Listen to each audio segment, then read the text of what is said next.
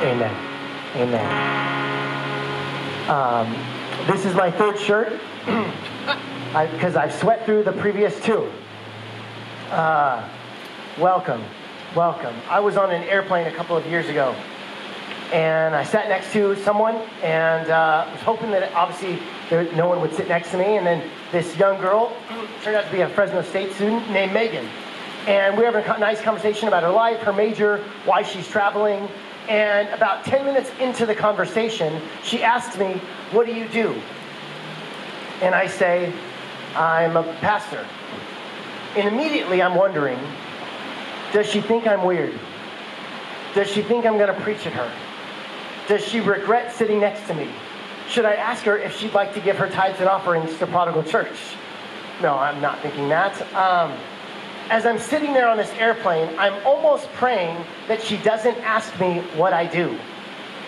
There have been times when someone has asked me what I do, and I say I'm a teacher, or I say I'm a, I'm a community leader. Uh, because I know that if I tell them I'm a Christian minister, all kinds of images come to their mind that have nothing to do with following Jesus. They're going to think I'm weird. It's like, how can I tell them I love Jesus but I'm not weird. And for the next five weeks, we're going to be exploring just that. We're going to be exploring the book of Acts, and we'll discover a vibrant and transformative faith in Jesus that isn't judgmental, that isn't consumed with telling everyone that they're going to hell, a faith that doesn't have an insider outsider mentality, that doesn't think it's our job to fight and argue with people. And it's going to be a ton of fun journeying through this series.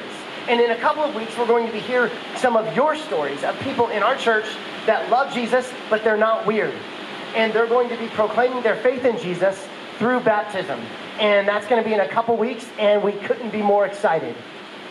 I became a Christian in 1995 at a church youth group. I love that church youth group. I met my wife at that church youth group. Most of my best friends I met in that youth ministry.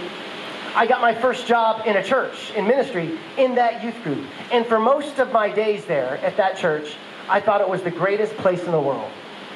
But that doesn't mean there wasn't flaws. In 1997, I went on my first missions trip. It was a spring break missions trip to Mexico. Some of you have been on a trip similar to that. And so uh, I was a small part, I was a part of a, a, a team that went to a small village in Mexicali and uh, we played soccer with children.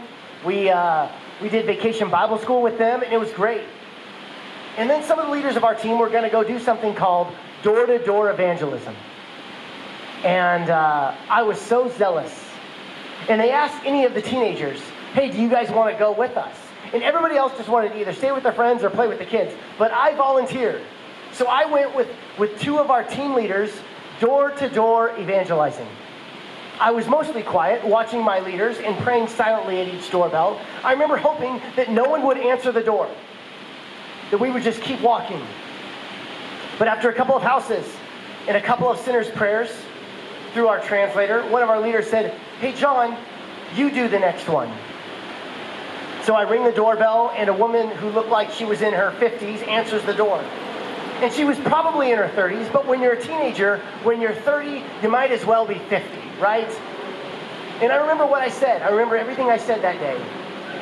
I said, imagine the worst kind of torture constant agony. And I told this to this woman, and then I said, now imagine that that goes on forever and ever with no end. That's hell. That's what hell is like. And you'll go there without Jesus.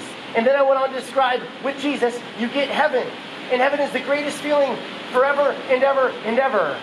And I said, Would you like to receive Jesus so you can go to heaven instead of hell? That may have been your pastor's very first sermon. Not very good, huh? The book of Acts tells the story of the time when Jesus left earth after the resurrection, and then the gospel began to spread all the way from Jerusalem all the way to the end of the world into the Roman Empire. It traces the journeys of Peter and Paul and others as they start churches across the Roman Empire, and they themselves are continually transformed and changed by following Jesus. And in Acts chapter 2, the Apostle Peter stands up in front of a crowd of religious Jews and he begins to tell the crowd the good news of Jesus, starting with the Old Testament and culminating with this. Chapter, chapter 2, verse 36 Therefore, let all Israel be assured God has made this Jesus, whom you crucified, both Lord and Messiah.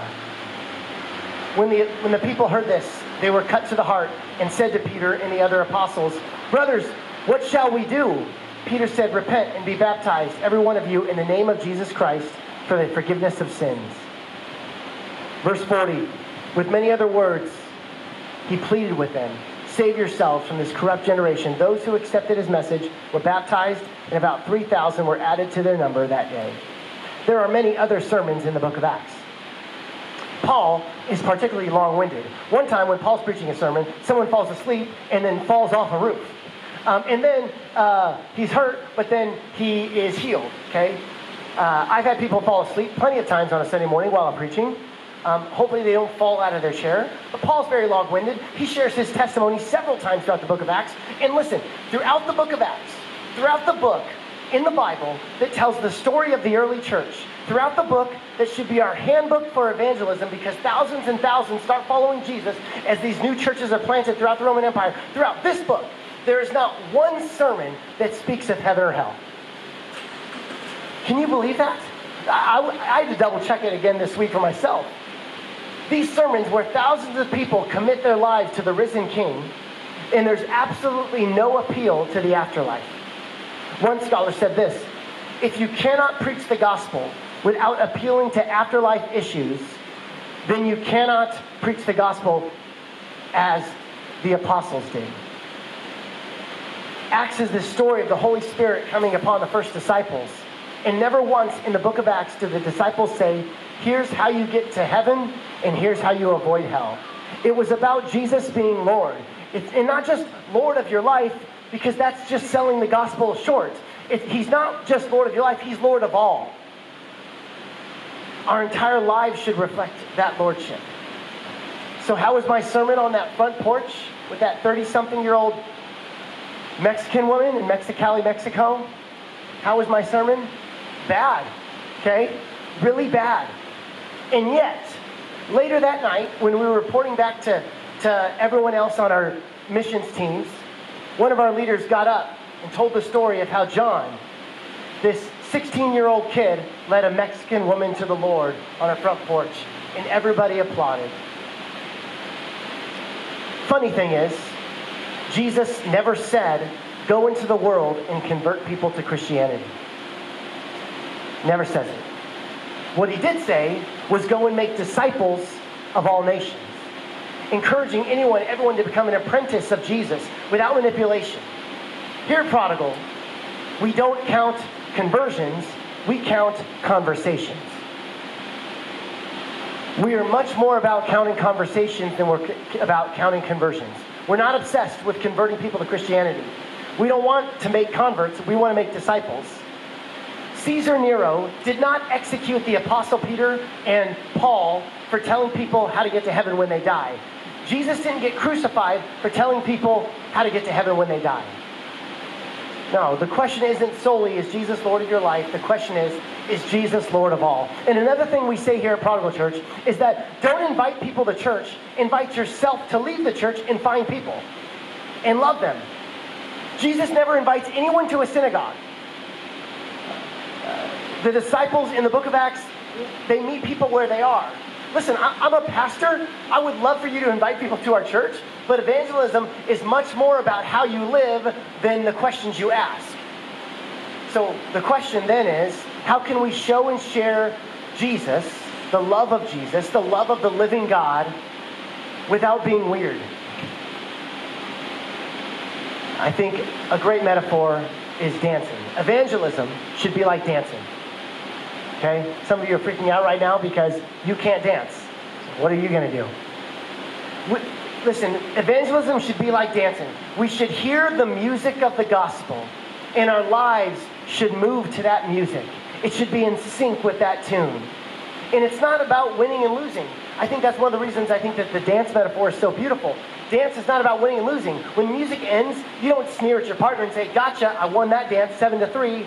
Boom. Nope. Also, in dance, you need to have a willing partner. Some of us need to take note about this. In evangelism, we've stood on the street corners, we went door to door, we told people whether they wanted to hear it or not. They're not willing. There's a word for when you pull someone onto the dance floor who doesn't want to dance assault. Okay? Soren Kierkegaard, the great Danish theologian and philosopher, he describes an evangelist like a person who hides in the bushes, and when his friend walks by, he sneaks up behind him and kicks him in his butt. Okay, his booty. Kierkegaard uses a, a more graphic word. But then, after he kicks him in his booty, he dives into the bushes and hides. His friend turns around, and no one's there. Now he continues to walk. But as he walks, he is no longer walking along semi conscious. No, he's startled. He's scratching his head. He's looking around. He's wondering, who was that? What's going on? Am I being watched? His whole mind and curiosity is now awakened. That's evangelism. We can't be pushy or bossy. We need to get people to process time. We can't be coercive. We can't be combative. Rather, we need to be like the midwives. Midwives know that giving life takes time and it can't be rushed without potentially lethal damage. Midwives. We need to be midwives. New life always takes time. It always takes care. I once read of a man who held up a sign at a busy shopping center saying, Free kisses, come on up. And he videos it. And with every approach, every single woman not only kept their distance from this guy, they also appeared to be repulsed and grossed out. At the end of the day, one young woman walks by with her friends and she feels sorry for the guy, so she walks up and she, and he, she lets him kiss her on his, her cheek. And he tells her that he has been out here all day and she was the first person to respond. One person out of hundreds. When asked how many respond to the yelling of the gospel with the, bo- with the bullhorn? I've heard many a street evangelist say, well, if just one responds, then it's all worth it. If just one person responds to me getting a megaphone and holding signs saying turn or burn, if one person responds, then it's worth it. I would say, how many did you turn away? just like the public kisser who finally got his smooch. Well, it was all worth it for just the one. One at the expense of hundreds? This is not the way of Jesus. You know who never got a bullhorn and held out pickups, picket signs in front of people and said turn or burn? Jesus. he never does that.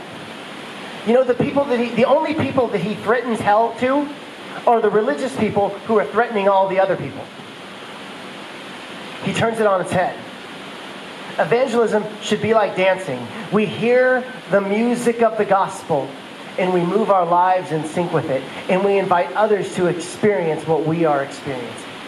Are we making people thirsty for the water of life, for the living water? Can people see the love of Jesus in your life? What is the gospel according to you?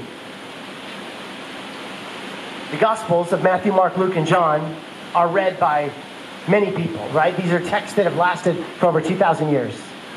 But the gospel that is most read and commented on is the gospel according to you. You are writing a gospel, a chapter each day, by the things that you do and the words that you say. Men read what you write, whether faithless or true. What is the gospel according to you? Do men read his truth and his love in your life? Or has yours been too full of malice and strife? Does your life speak of evil or does it ring true? What is the gospel according to you?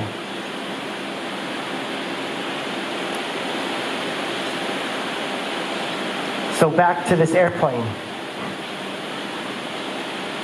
Megan, this Fresno State student, she asks, What do you do? I say, I'm a pastor She says, Of what church? And then she starts to just tear up. I can't even say anything. She says, This is a God thing. And she begins to pour her heart out about her life and what she feels God is calling her and what is God is doing in her life. And I just listened and prayed silently. That's not weird. Jesus is a gentleman. In Revelation, it says, Behold, I stand at the door and I knock. And then we get to open. God opens our doors. God opens doors for us to be able to share and show the love of Jesus. We don't kick doors open. We don't kick doors down and proclaim the truth. No, we show it with our lives. We pray fervently and we love God and we love people. Let's do that together. Let's pray. God, thank you so much for the explosive growth of the early church. We thank you, God, for the amazing miracles that you did in the first century, and we thank you for the amazing miracles that you're still doing today. God, we pray a blessing over every car here, every family here. We thank you for all the good and beautiful and true things that have happened, even in the midst of difficulty. God, thank you that your church can always, uh, is always going to stay strong. That whether we can meet physically in one room or not, that God is bigger than that. And so, God, I pray that in the midst of this season, that we continue to shine brightly, that we love you and love others, no matter whether we're meeting together or apart. And God, help us to just be real and authentic and honest about what you're doing in our lives. In Jesus' name, all God's people honked. Amen. Amen. Amen.